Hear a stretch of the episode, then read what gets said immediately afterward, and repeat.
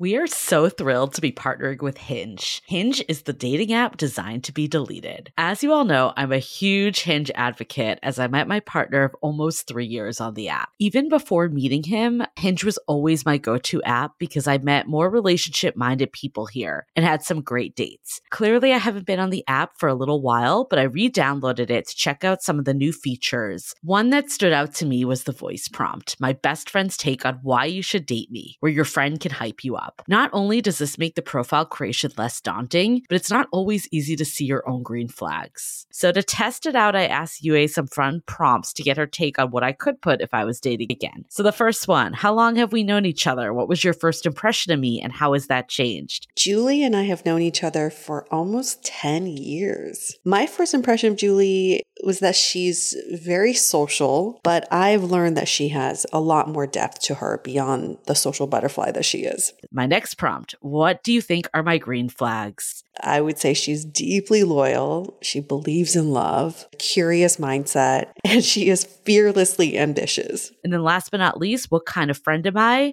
Julie is the kind of friend who will always have your back, no matter what. Damn, that feels nice to hear. So download Hinge and try voice prompts today. Then find someone worth deleting the app for. I love wine, but sometimes it can get really expensive, which is why I'm so excited that today's episode is brought to you by Last Bottle Wines. If you don't know, they're a Napa based online wine shop with a twist. They offer just one hand picked wine per day until it sells out, which is often in hours. So, new day, new wine, always at incredible prices. We're talking 30 to 70% off retail. And the best part is that there's no subscriptions, no fees, and no minimum purchase, just a daily email with a really great wine. They're offering Dateable listeners 10% off your first order with code Dateable. And now is such a great time to join as their marathon sale is coming up on March 28th and 29th. They flip that one day rule on its head and offer back to back deals, which means that wines are only up on the site for a couple minutes at a time and shipping is 100% free. They send us a mini marathon package of some of their favorites, and let me tell you, they were delicious. Sign up at lastbottlewines.com and use the code DATEABLE and find out why Last Bottle is the most fun way to discover and buy amazing wine.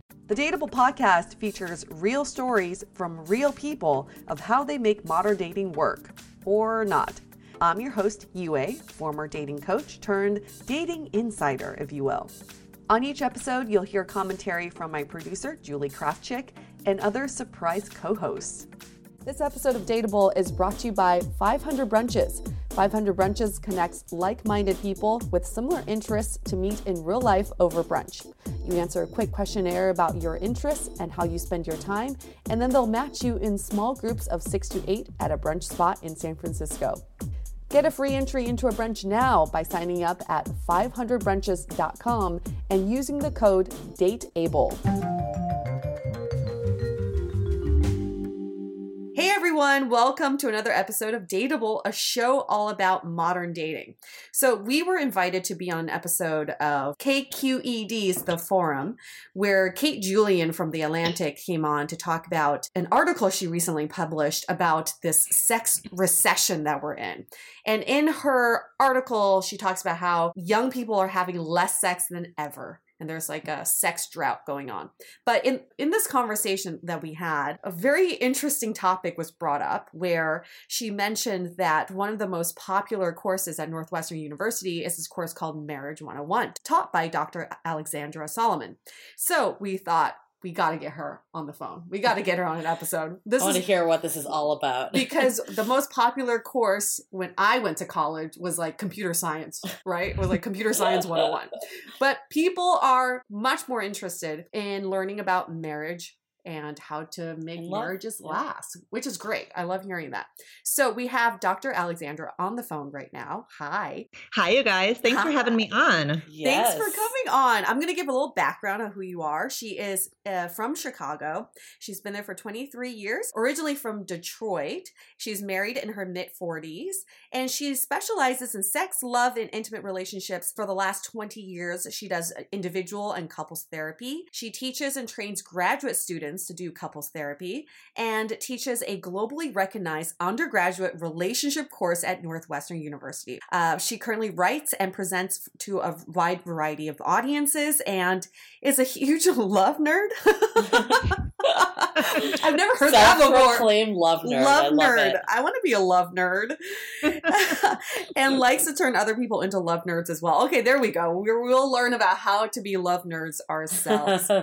so let's first start with talking about this course, Marriage Yeah. 101.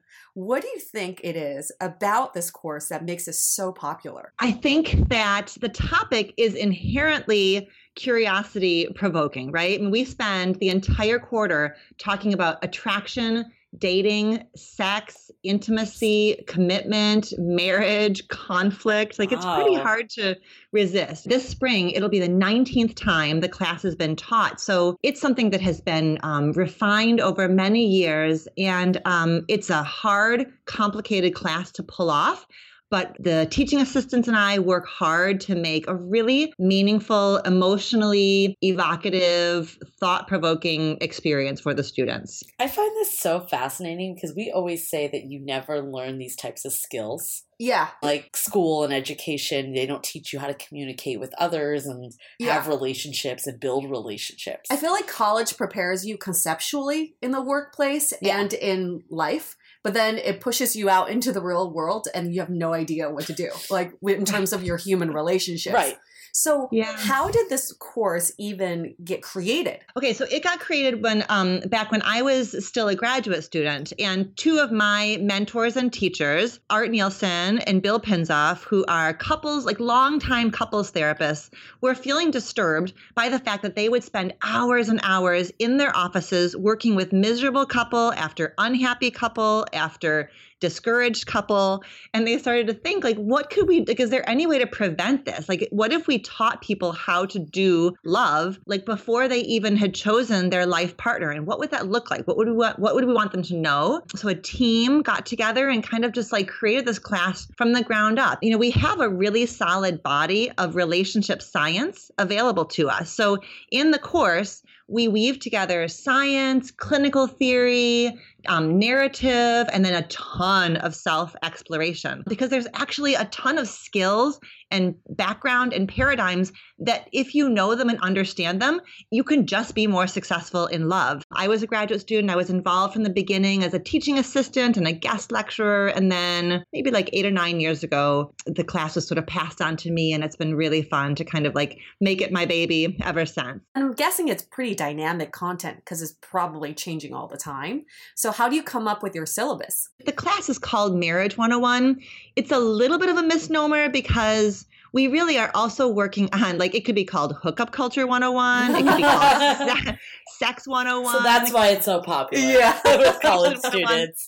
yeah, because the thing that's happened over 20 years, you know, every once in a while we still will have some engaged students, but 20 years ago when we first started, we had more engaged students. So the biggest, Mm. you know, the modern dating landscape, as you two know very well, it's pretty different than what our Mhm. students' parents and certainly what their grandparents um, dealt with. So w- I really backed it up, and we really start now with like, okay, let's break down hookup culture and let's break down dating apps and let's talk about what a good breakup looks like. And so we're sort of filling in some of those gaps. I'm a Gen X person, and my students don't get any older. You know, I come back through the class year after year, and the distance between my world and their world kind of grows. So I Mhm. work really hard to try to stay as close as I can to their experiences and bring wisdom and experience, but also compassion because it's really tricky. I think the biggest thing we're all trying to get our heads around is is the impact of technology and what that does to our human relationships. What is the one takeaway from that? Well, I think the one takeaway is when it comes to love and sex and hooking up,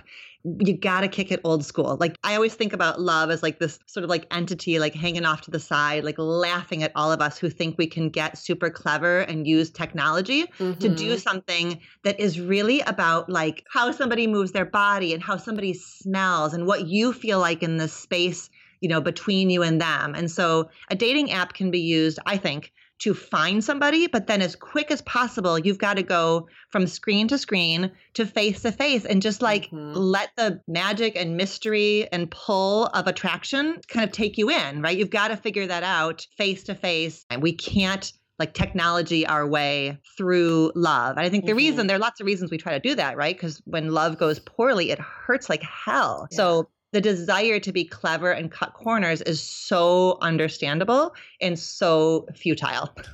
I feel like a problem we keep hearing on our show is that people don't give each other enough time because there's that paradox of choice. They feel like if I'm not clicking with this person in Yeah. five minutes of meeting them, I can just swipe for the next choice.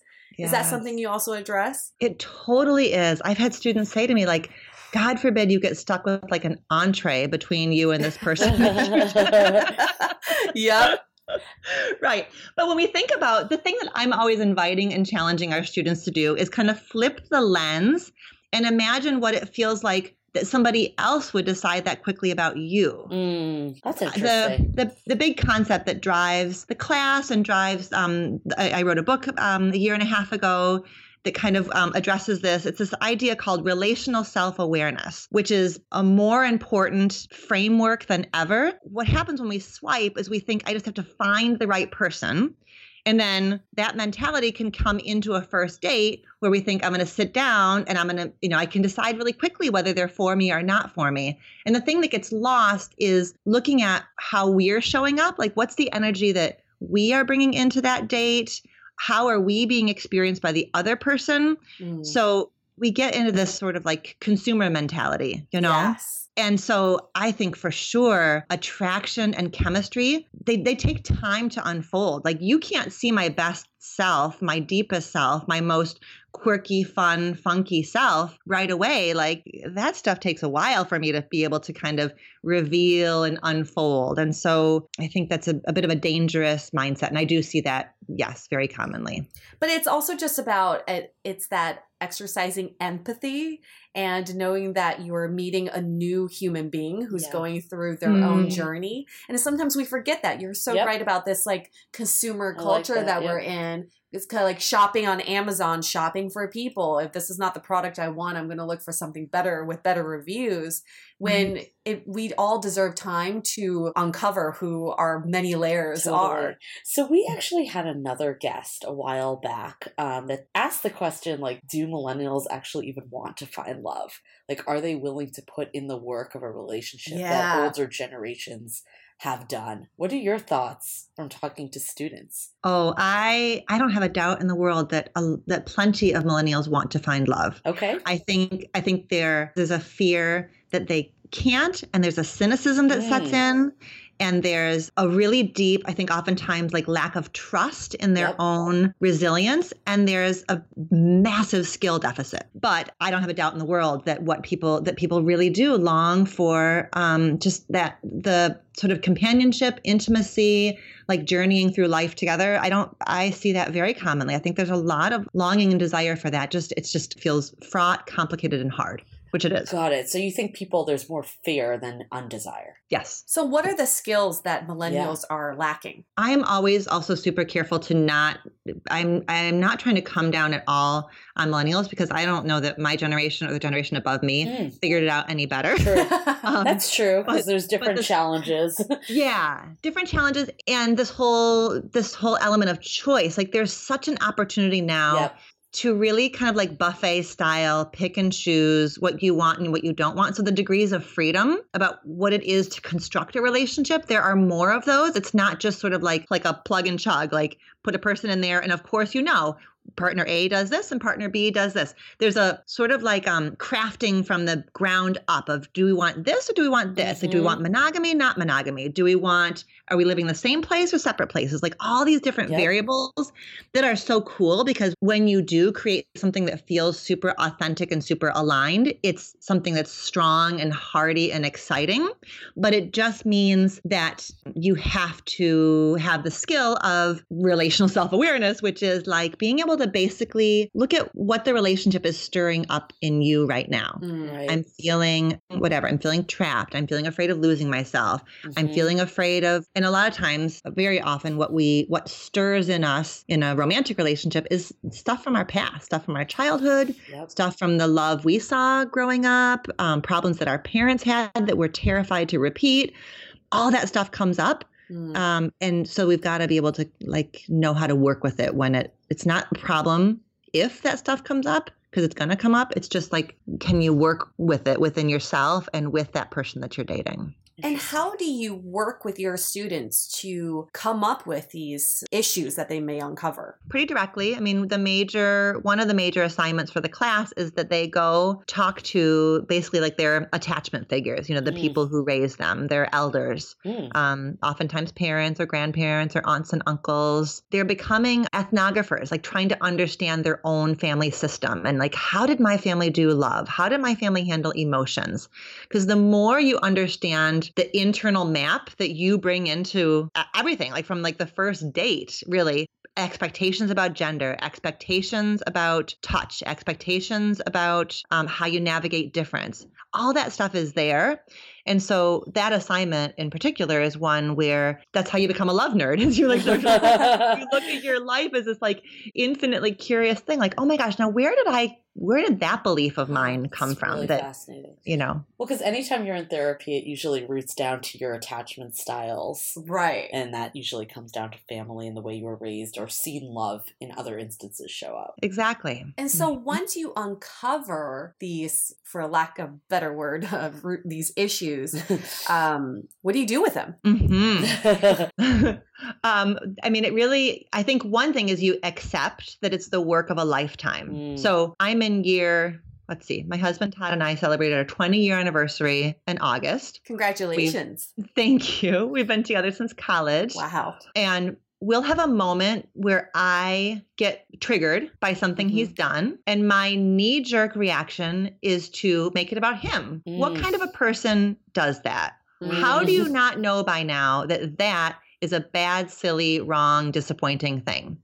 And so the question is can I pause, take a breath, and sort of like hold up a mirror and wonder, like, okay, so what is it? If I'm feeling critical of him, what's going on inside of me? What's the Mm. unmet need? What's the longing? And how can I bring my concern to him in a way that advocates for myself without putting him down? So, what's an example, and could you Yeah. walk through like how you would say it to him, how you'd spin it, Julie and I are both like taking notes frantically.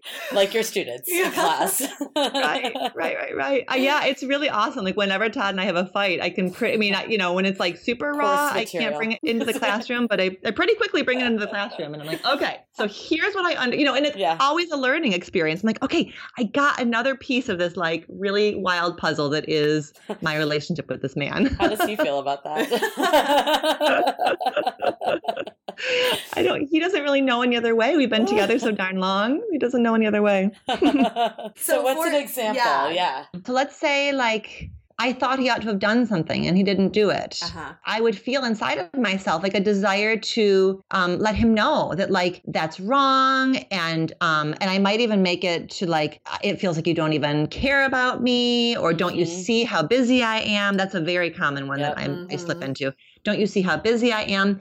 If I approach him like that, it's going to invite him to put his defenses up. Yeah, but you didn't, you know, you didn't tell me it was important, or yeah, but you didn't do these four things that I Mhm. asked you to do Right. Mhm. so attack invites defense versus if i could pause and just kind of like very often for me what i have learned about myself is that if i become critical of him it's because i'm somehow feeling guilty or some amount of shame about what's going on in, in my part of the relationship. And often for me it's a story about you know i'm a I, i've got teenagers and i've got this like really busy career that i adore. And so i'm more likely to be critical of him if i've been having one of those days where all day long i've been kind of like critical of myself Mm. you didn't get an Instagram post up today, or you forgot to do something for the kids, or you know, you didn't go to the gym this morning, whatever it is. Mm. If I get if I'm getting lost in my own self-critical story, I am much more likely to be critical of him. Interesting. Ah.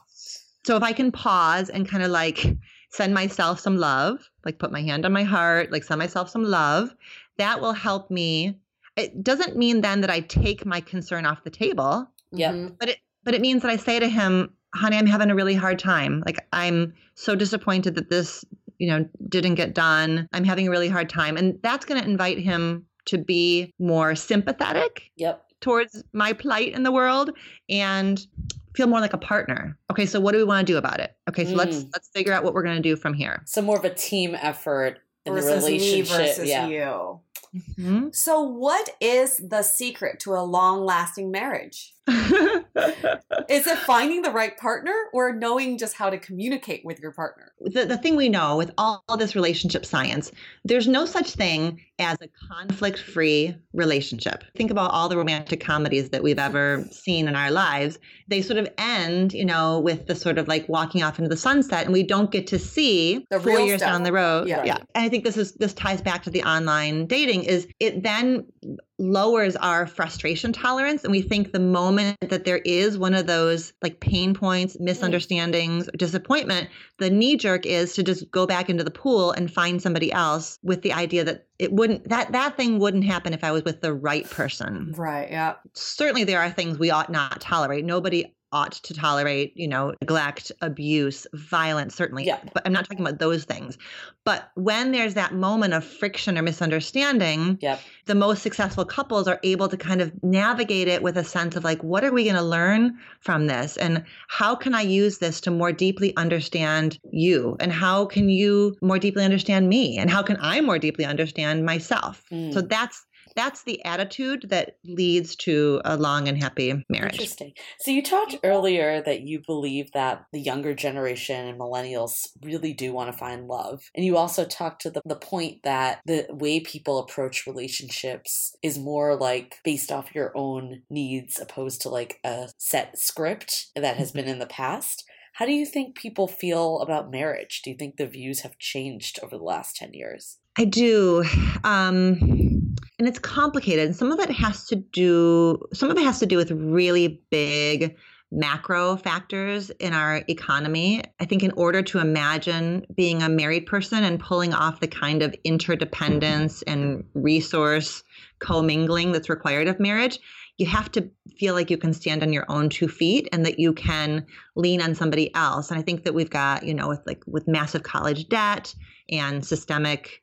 Um, inequalities that seem to be only getting worse and worse, and this really big divide between haves and have nots. I think cultures, countries, governments have a responsibility to create policies that people can um, support themselves and imagine like hitching themselves to somebody else's wagon. So I think that any conversation about like what's happening to the institution of marriage has to always be put in that bigger framework of what's happening around social policy, really. Yeah. Interesting. Yeah, I never thought about it that way. I have not either. I think there's been a lot of like discussions that people feel like it's like kind of outdated, like the mm-hmm. laws and all of that piece. Like, I've never heard the policy end, which is mm-hmm. interesting. Mm-hmm. If you had to make a prediction for 10 years from now, do you think there would be more people getting married or less people getting married? Oh, it's so interesting. I don't know. I mean, the trend line is certainly going towards less people getting married. But what I would love to see is us really creating family friendly policies in this country and moving towards like um, creating more even playing fields for everybody and creating more inclusive cultures where lgbtq plus people feel as woven into the fabric of everything as heterosexual mm-hmm. people do. So if we can sort of like course correct around some of that, I think that marriage then becomes something really like beautiful and things that people can something that people can feel proud of and that it is um, theirs to create in a way that feels good to them. Like, but we've got to be inclusive about what that looks like, like what a family looks like, and be able to like make policies that that family can feel really good about and that they are supported and held by their community. So if we can do that, then I think for sure, marriage will start to like go back up again. People will feel more optimistic and more hopeful about what's possible. Well, let's bring up the opposite end of this because some would argue that marriage is actually not a natural structure for us and it's a product of religion or a yep. product of fitting mm-hmm. into the way our economy works. How do you feel about marriage? Is it is this something that's that we should accept as a natural course of human behavior? It's time to take a quick break so we can tell you about our current sponsor, Audible. What would it look like if we all listened more? Listening to audiobooks inspires us, motivates us, even brings us closer. And there's no better place to listen than Audible. We love listening to one of our favorite books from our past guest, Matteson Perry, called Available, a memoir of heartbreak, hookups, love, and brunch. Hearing Matteson's voice tell the story made it even more relatable, comical, and endearing. And now is the time to get that Audible membership for either yourself or someone on your list, as it's that time of year when everyone's thinking about thoughtful gifts. Right now, for a limited time, you can get three months of Audible for just $6.95 a month. That's more than half off the regular price.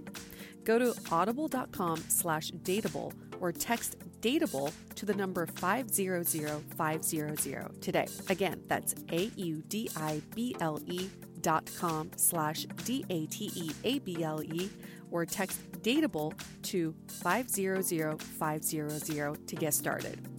Now back to the show. How do you feel about marriage? Is it is this something that's that we should accept as a natural course of human behavior? I kind of like bypass this whole is it natural or not natural, but I do think that when people are talking about that, what they're often talking about is sexual monogamy. We have historically tied together marriage and sexual monogamy. Those are one and the same. And I think what's really interesting and important and where I have had millennials really push my thinking is around like why would we why do we choose sexual monogamy and what are the consequences of that? So i would say in the last five years or so i have become much more intentional about um, saying that part of part of building a relationship with somebody like a new couple is they're kind of figuring out okay we're going to be a couple and what does it look like?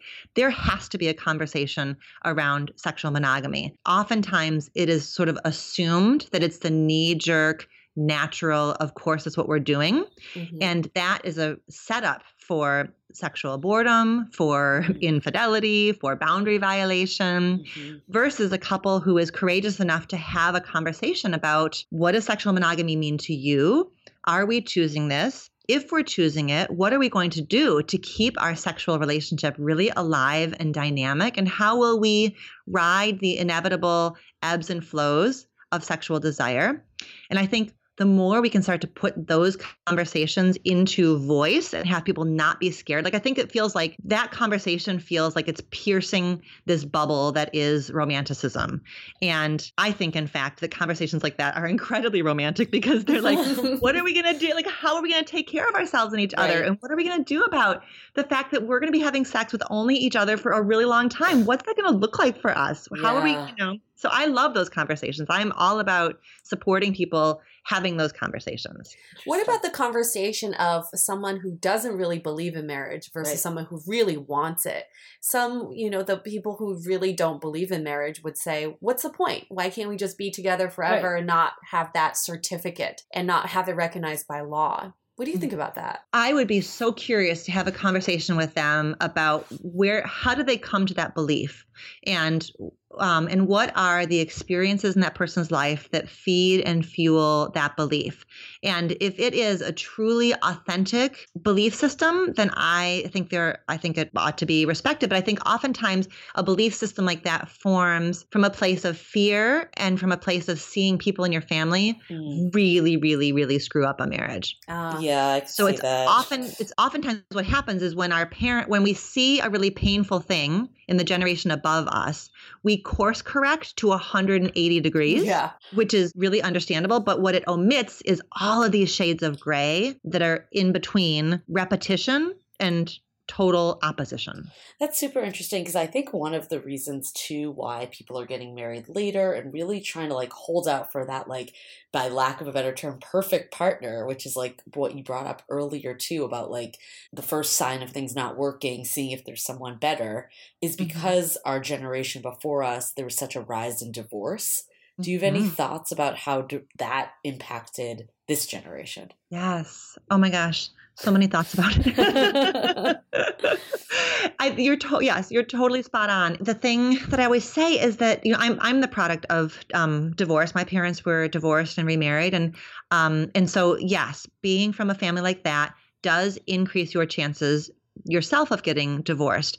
But it also means that you have this like massive invitation to heal and learn and grow. And and then in some ways, people like that who do their work end up being far more safe bets to marry mm-hmm. than somebody who just kind of has their head in the clouds and this like super romantic idea that every you pick the right person and you, you know, trot off into the sunset. so there's there's data from Harvard from a couple of years ago that shows that about 70% of young adults 18 to 25 wish their parents had talked to them more about love and sex yep. and relationship and marriage. There's a massive, massive area of silence in families. And I oftentimes mm, see parents silencing themselves if they went through a divorce and their wound then becomes, I can't do love. I'm a failure at love. Mm. And so I love when I have the chance to work with those parents and talk about what might you want to share and how could you just, rather than giving advice, just make space to kind of stand shoulder to shoulder with your young adult and talk about all of it without a need to say, do this or don't do this or don't be like me or any of that stuff. It could just be like, yeah, it's hard. And here's the things I've learned. And tell me what you're going through and what does it look like for you and what feels the hardest and what feels most confusing that's such important healing. And going back to the example of um, two people in a relationship, one person really believes in marriage, the other one doesn't. How would you address the other person who really believes in marriage? And part of what we've heard from people from doing our show is that they you know you almost have to question those people even more because a lot of people are just born with the idea of marriage is the is their choice it, mm-hmm. or it's the only choice expected, they have because right? it's expected yeah. socially and culturally so how would you address that person in helping them untangle what is actually socially constructed versus what they actually consciously choose well, yeah, that I mean that's a beautiful way right there. Is just um yeah. So I think I think I mean I'm obviously a huge advocate for couples therapy. And my students often laugh that like the biggest thing they got out of the class is like they're now in therapy. so start them early. Which I frankly feel pretty good about. I think yeah. we still have um, I think we've done a nice job reducing the stigma for individual yes. therapy, but I think we have a long ways to go reducing the stigma for couples therapy.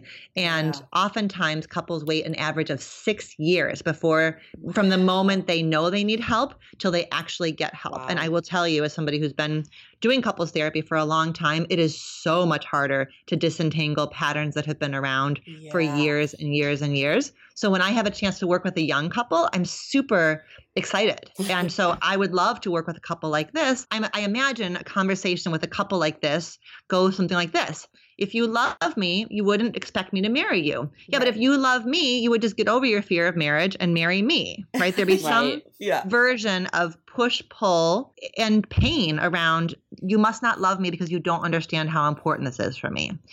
And so it's through couples therapy we can kind of find the threads. And for the person who is right hell bent that marriage is the only way, I want to understand for them what that's about and very often it's this idea that i'm afraid of being i'm afraid of being abandoned and so my mm-hmm. idea is if we get married you could never leave me and so there's this like sort of mm-hmm. false yep. equating of marriage and um safety a promise yep. a promise of never being left behind you know i could see that mm. so another area that's changed i feel like dramatically is children like i think a generation before was almost expected if you got married you had children what are your thoughts on that? I have noticed that just again, like in the last five years, I have lots of, um, I have more graduate students than I would have had 10 years ago. I have more graduate students these days who say, you know, they're 25, 26, and who say, like, I just know that I don't want to be a parent.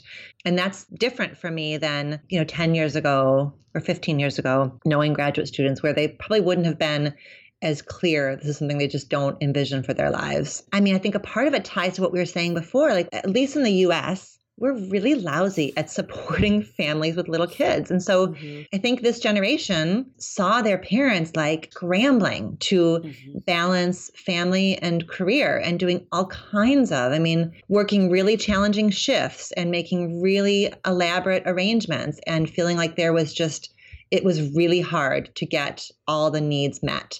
And so I cannot really imagine. I can really uh, imagine and empathize with that sense of like, I saw how hard everybody worked, and I don't know that I can do that. And I don't think we're making much progress in that area around family family friendly policies. And until we do, it's hard to blame people for not wanting to become parents. Well, I think there's a perception too that you're like giving up your own self in yeah, life. sacrificing. Like, what are your thoughts Mm-hmm. on that? I know. Well, I'm super biased because I feel like I cannot even imagine my life without my kids. I'm Mhm. so glad that I'm a mom. And I know, I know that I have to breathe, like take a deep breath again and again when I, because if I get out of my lane and I start looking at other people in my field, either who don't have kids or whose kids are grown or who had different, you know, I'm primary caregiver in my family system. So I know the ways in which my career is different and is smaller and is not as like quote unquote, I'm not as like far along as I would have been if either I wasn't the primary parent or if we hadn't have had kids. So when I start to walk down that road of like imagining what if and what would be different, I just stop because I stop and I get focused again on like the beauty and bounty of my life choices, you know? Um, so I do think, yes, it is de- definitely having kids um, requires a really different arranging of priorities. And my gosh, my I learned more from I'm learning more from my kids than they will ever learn from me. Like they have taught me so much about patience and sacrifice and compromise and love. So it's not a not a thing that I would have traded in. And I think also there again, like if it's a choice that is truly deeply aligned, like I do not envision myself as a parent. I don't want that that's very different than somebody who maybe feels really afraid because they had super painful, traumatic experiences as a kid. For those people, I would want them to have a chance to do therapy and kind of reassess. Is it a choice being made from a place of alignment or is it a choice being made from a place of fear and wound? So, if you had to give a very quick breakdown of everything you cover in your class for, let's say, a potential new student, what would that look like? What would someone take away from your course? Like, well, they would they would take away kind of an understanding of the modern love landscape and sort of how it's different today than it was before and how it's different today than in other parts of the world. So we kind of begin with like this 10,000 foot view. We spend a lot of time talking about sex, and I feel like a lot of what I do is round out really, really incomplete sex education because sex education in our country is really pretty deeply inadequate and Yes. oftentimes gaps have been filled in by pornography. So Yeah. we spend time talking about how do you come to know who you are sexually and where your boundaries are and what pleasure is like for you and how do you know that and how do you ask for that and we talk about conflict how do you fight fair how do you make an apology how do you forgive we talk about expected challenges of, of relationship like um, what it is to create a home with somebody and some of the challenges that come Mm. there. Wow, we talk a lo- we talk a lot about what happens when love bridges cultural difference.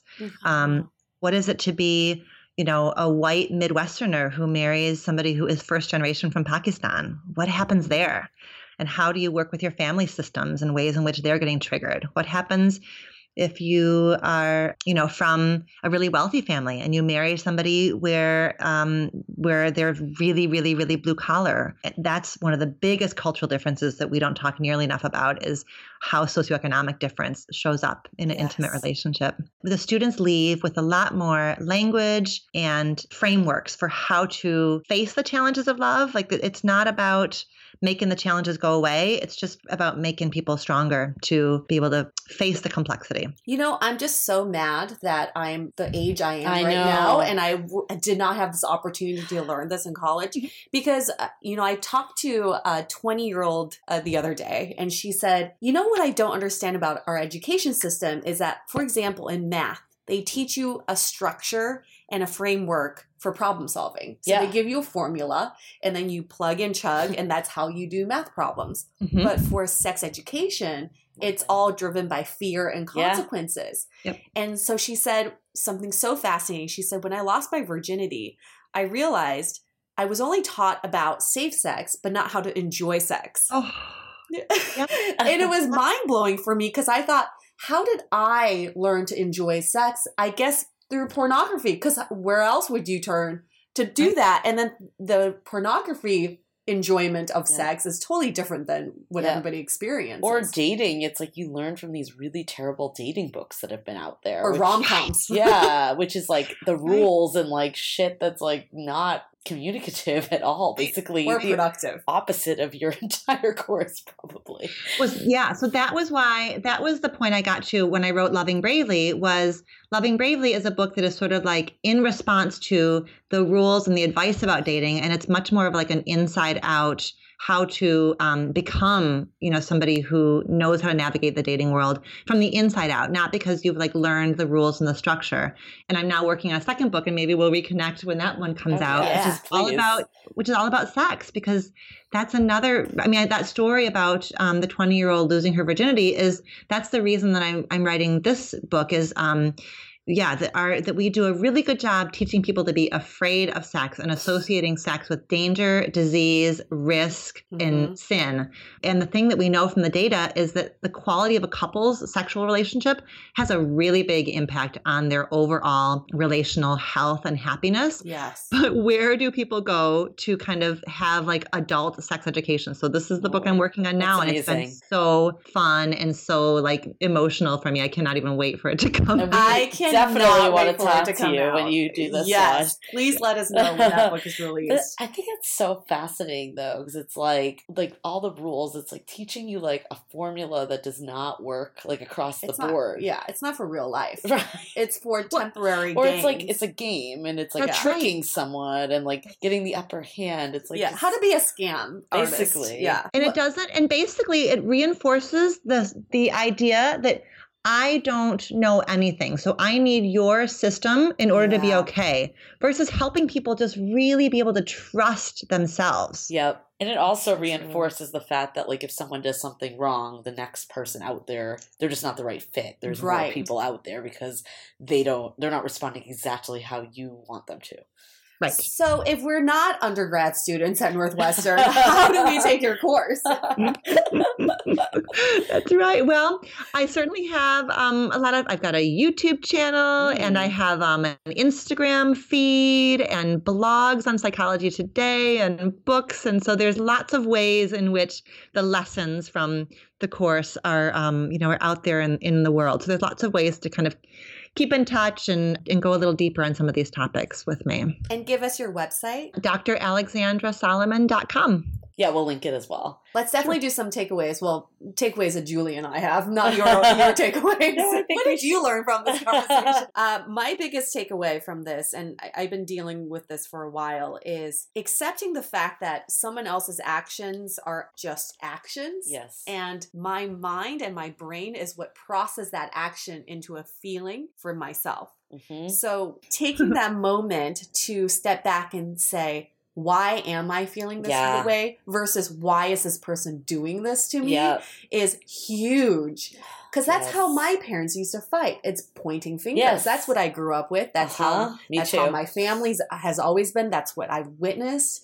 But it took me 37 years to realize that this is not the the most productive way Mm. of communicating. So uh, unraveling those 37 years of of witnessing that and taking the time and effort to just pause is has been really great for me, but also the most challenging thing for me. Yep. It takes a lot of effort. I think my biggest takeaway is the statement that you said that every relationship has conflicts. Mm-hmm. and that like you just have to work through the conflicts and it's Mm-hmm. how to do that opposed to trying to find this dream relationship that is completely conflict free because that just doesn't exist. So i think like there is definitely that notion especially with the abundance of choice that's out there right now with apps. But i think it's doubling down and really just making it work with someone opposed to like always looking for the next option that's really not going to ever result in a perfect relationship either. That's right. I feel like what I really enjoy with my partner is talking about our past and not just like relationships, but also how are you brought up Yeah. and how did your parents show love to each other yes and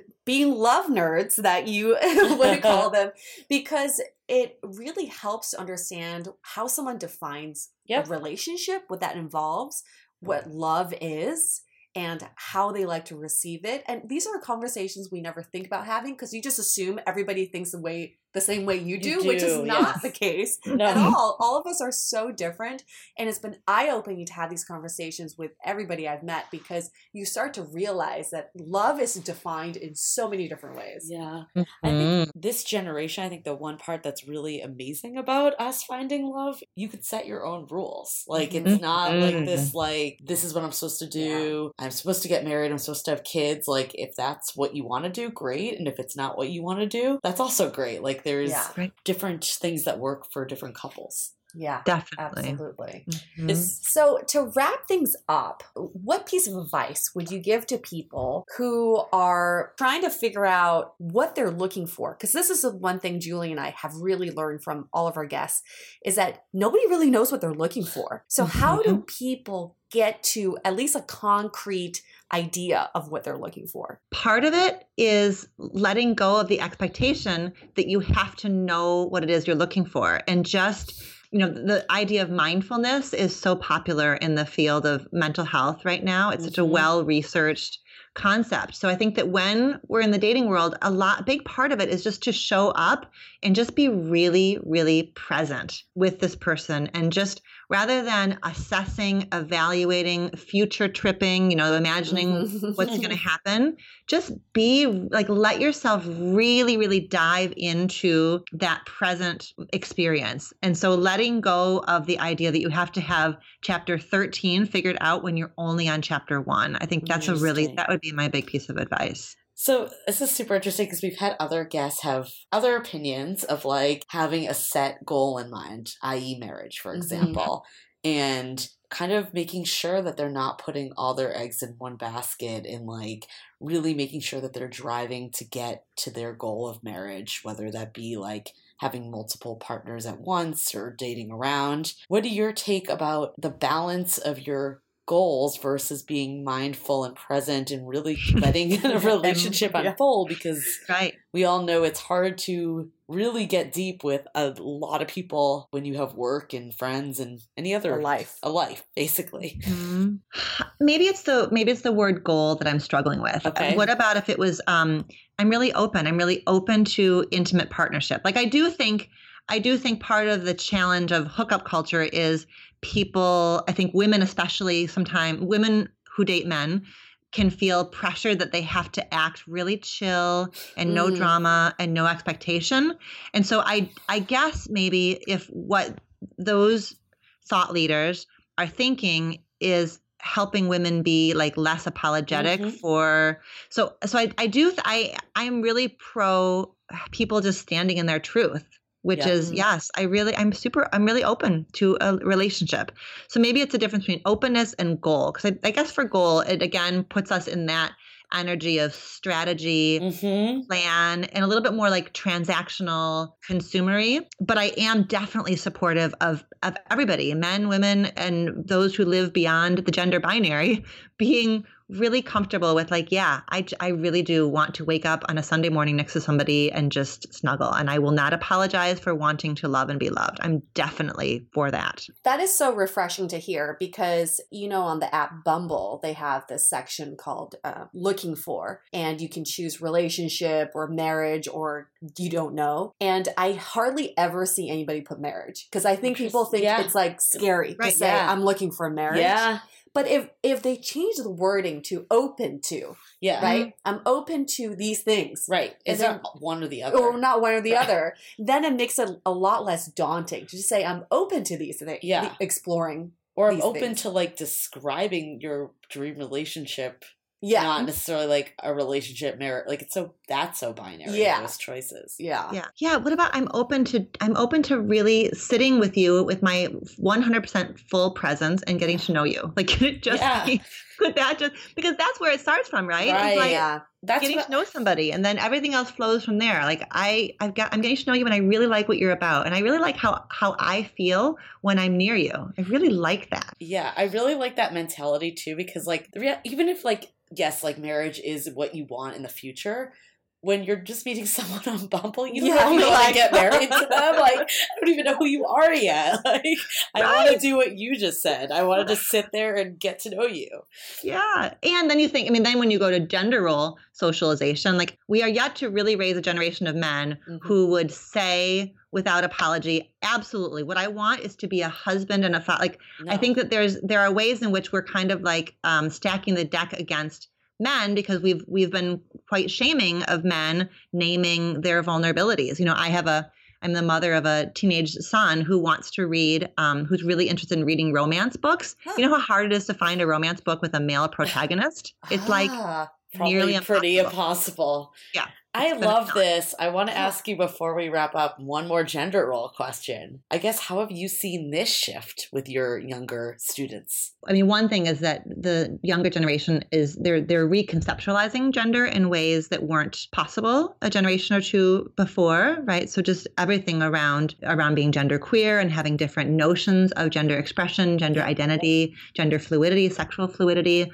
There's just a, a pretty new, interesting, complicated, rich landscape there heterosexual gender dynamics play out so powerfully around dating. And so, whenever somebody is stepping out with any kind of creativity, stepping out of that, like, men are women are Yeah. it requires it requires self-awareness so oftentimes my students who are lgbtq plus are miles ahead of their straight peers around self-awareness and sexual awareness because they've just needed to be Hmm. and my heterosexual students are oftentimes, I think, quite held back by the heavy, heavy, heavy gender expectation loadings that happen Mhm. around heterosexuality.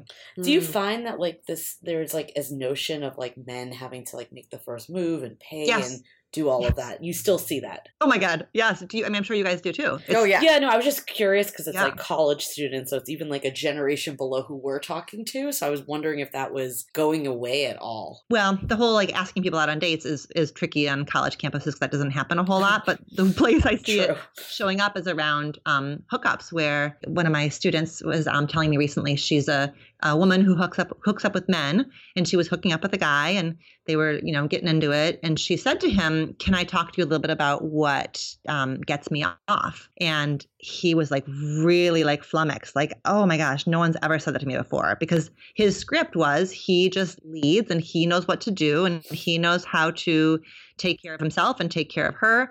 And so she was in that moment busting up the script, you know, and saying, like, listen, my pleasure is going to be central and my pleasure is not going to come from, you know, penis to vagina intercourse. So I'd like to have a conversation about how I'm going to get myself some pleasure in this experience. And Interesting. it's like that's revolutionary, right? That is bringing the, you know, feminist revolution into the bedroom, which is where it is much, much, much needed. So one other last question around just the college students. You said they're not really asking each other on dates. Where do you see like the courting and like dating culture going like in later uh, generations? Well, I think that if we do relationship education right, it will come back around. So one of the assignments in my class also is they need to ask somebody on a date. Oh, nice. Amazing. that is so good. And it's and it really they just need a nudge. Like it's it just it's again i think that fear of being awkward that fear of being perceived as um, drama or needy it's really quite oppressive. And so they just need there's just is a need to kind of like break through that. And then people are able to kind of like ask for what they want which is i'd like to have some time with you. I'd like to get to know you better. I want to hang out with you I Mhm. think that just Mhm. to wrap up, I think that is like one of the other biggest takeaways on this is like just putting out what you're looking for and Yeah. not being so scared because if you really do scare someone away, they're not the right person. Yeah. Putting out what you're open to, What- not what you're right, looking for. True. What you're open Mhm. to. We're or what changing you our want, language. or what you're like what you want in a relationship. sure Yeah, Sure. definitely. I love Okay. it. This is so good. I'm so getting a fake student ID tomorrow, so I can go to your class. and move, moving to Chicago. Moving to Chicago. rolling in Northwestern. My cousin does go to Northwestern, so I'm going to ask her if she's taken this class. Oh, Oh, my yeah. god! And if not, I'm going to suggest she gets in pronto. or we'll just take her spot. Yeah, we can, we can go visit her for the weekend. I we love it. absolutely. If you guys visit, I always have. I've got mamas and papas and journalists and all kinds of people pop in on the class. So it's Nice. always fun. And my door, the doors are always open. We get a lecture hall bigger than what we need so that we can accommodate visitors. Awesome. Oh, What, I'm so there. what does the wait list look like? Like Yeah, how many people not- are on there? Yeah. It's not pretty. It's it fills up. Yeah, that's my my least favorite day of the year is February 10th because that's when registration opens. It fills quickly. The wait list fills. It's really Oh, hard to wow. Get into um, the class. Yeah, That's which is part so of why you know though. I've been writing books and doing all that other kind of stuff to help the material get out there in other forms. But Mm-hmm. um, yeah, it's not a fun not a fun process.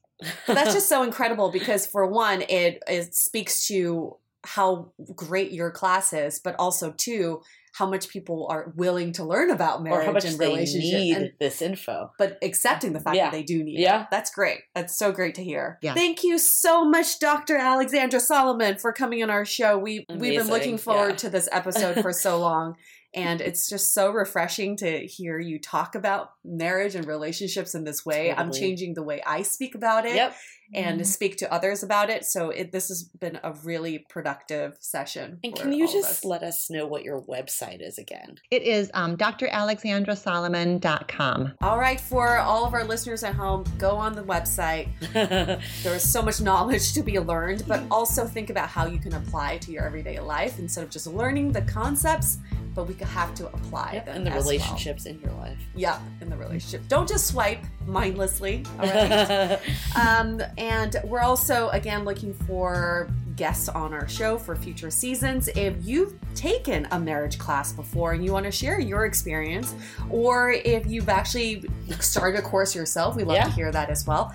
Definitely reach out to us. We would love to speak to you. Okay, on that note, we're going to wrap this up. Stay Your action item for this week is to think about your knee jerk reactions. You know, those natural reactions you get when someone does something or says something. Next time, pause and think about why you get this kind of reaction and how you can change your perspective and mindset so you don't have these knee jerk reactions next time. This episode of Dateable is brought to you by 500 Brunches. 500 Brunches connects like minded people with similar interests to meet in real life over brunch. You answer a quick questionnaire about your interests and how you spend your time, and then they'll match you in small groups of six to eight at a brunch spot in San Francisco. Get a free entry into a brunch now by signing up at 500brunches.com and using the code DATEABLE. If you didn't know already, we have a revamped website with articles, videos, and content all about modern dating. You can also find our premium Why series, where we dissect, analyze, and offer solutions to some of the most common dating conundrums. We've had some great feedback about how actionable these episodes are, so check them out on our website or iTunes Music. Also, visit the site today to see the latest about coaching, where we connect you with dateable approved experts to help with everything from dating profile reviews, coaching, and even gathering real feedback about your dating style in a personalized and affordable way. To connect with us, visit dateablepodcast.com. You can also find us on Facebook, Twitter, and Instagram, all under Dateable Podcast. Don't forget to subscribe and auto download the podcast on iTunes or your favorite podcast player so you never miss an episode.